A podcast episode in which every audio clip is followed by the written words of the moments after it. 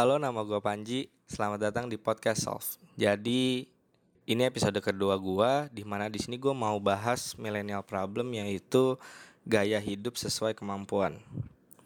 Kenapa sih kok ini jadi tema pertama gue gitu loh? Kenapa tema pertama gue gaya hidup sesuai kemampuan? Karena semua problem milenial itu berawal dari kemampuan yang gak sesuai, maksudnya kemampuan dia yang gak sesuai gaya hidupnya, yang gak sesuai sama gaya hidupnya.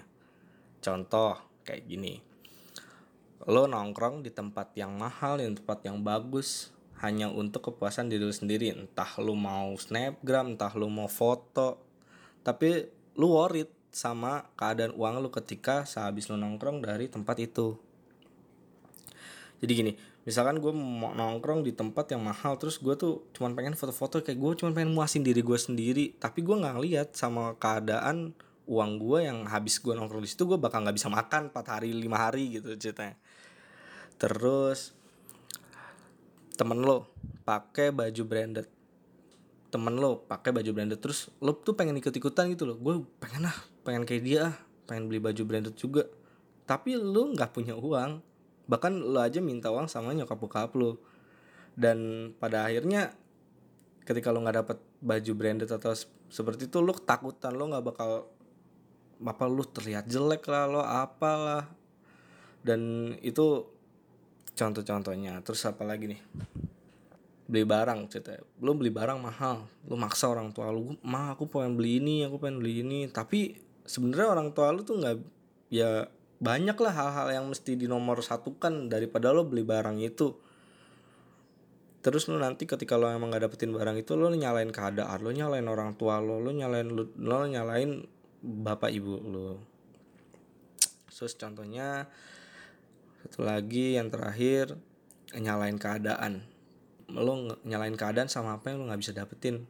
Misalkan lo pengen sesuatu tapi lo nggak bisa dapetin dan pada pada akhirnya lo nyalain keadaan lo nyalahin orang tua lo lah lo nyalain diri lo sendiri lah sebenarnya sampai titik lu nyalain orang tua lu itu udah lu parah banget. Tapi lebih parahnya lagi lu nyarahin Tuhan. Kayak kenapa sih gue nggak bisa kayak gini? Kenapa sih dia bisa? Ya Allah atau ya Tuhan kenapa dia bisa dapetin apa yang dia mau sedangkan gue nggak bisa? Itu lu parah banget. Dan gue bener-bener kayak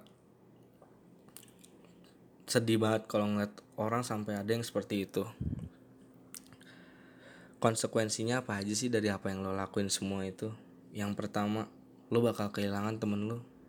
Temen lo yang tahu keadaan lo sebenarnya tahu lo limitnya di mana. Dan itu teman biasanya temen lo yang benar-benar tulus temenan sama lo. Dan lo bakal kehilangan dia.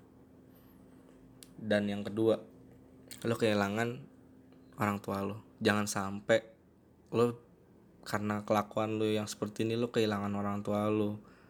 Lo kehilangan dia karena apa lu kehilangan orang tua lu karena apa yang lu mau gitu loh. Karena egois lu jangan sampai. Dan yang terakhir dan yang parah lagi itu lu bakal kehilangan jati diri lu sendiri. Lu bakal kehilangan diri lu sendiri. Itu lu bener-bener bakal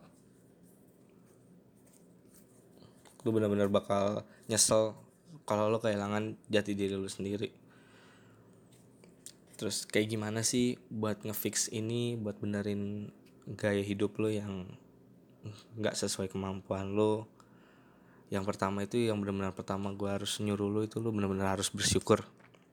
Karena ketika lo bersyukur apa pun yang lo dapat lo bakal puas dan lo nggak bakal minta lebih lebih dan lebih. Yang kedua coba lihat coba pelajarin lu jangan cuman cuman bisa lihat-lihat aja lihat orang itu pakai baju branded segala macam lu pengen kayak gitu. Lu nggak tahu perjuangan dia apa yang udah dia lewatin sampai dia bisa dapetin tuh barang. Dan lu tuh jangan cuman ngelihat orang dari covernya aja lu harus lihat backgroundnya dia juga.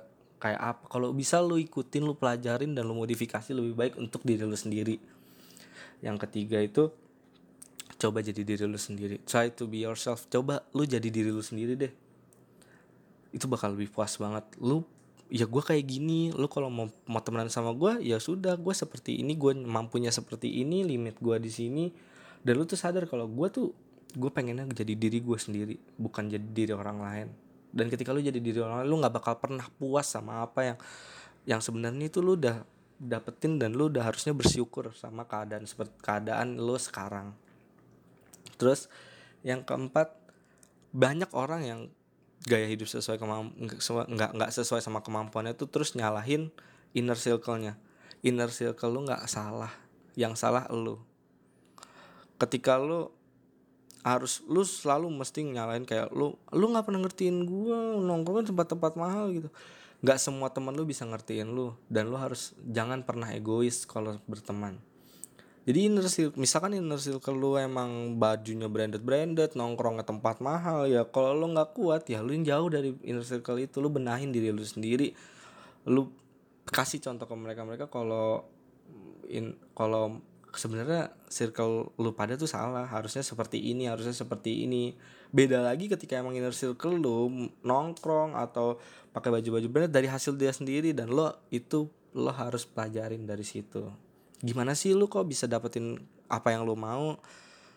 Terus lu pelajarin lu modifikasi buat diri lu sendiri juga kok. Terus yang kelima coba ngertiin kondisi keluarga lo misalkan keluarga lo emang bapak ibu lo emang kerjanya nggak sesuai nggak eh, maksudnya sorry ya gue ngomong kayak gini misalnya nggak ya pas-pasan lah. Ya lu harus bener-bener ini sebenarnya ini paling pertama paling kedua setelah eh paling gak ini kedua setelah lo bersyukur tuh lo harus understand gitu loh. Lo harus ngertiin tuh lo kondisi keluarga lo tuh kayak seperti apa.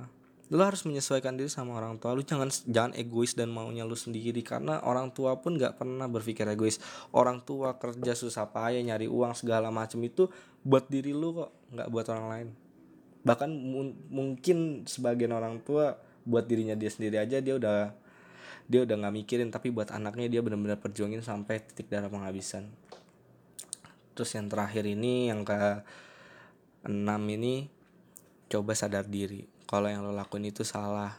Jadi kalau semua yang lo lakuin gaya hidup yang gak sesuai kemampuan lo itu salah dan bakal uh, menimbulkan konsekuensi-konsekuensi yang tadi gue udah gue sebutin. Kurang lebihnya seperti itu. Mungkin segini dulu buat episode pertama gue tentang gaya hidup sesuai kemampuan.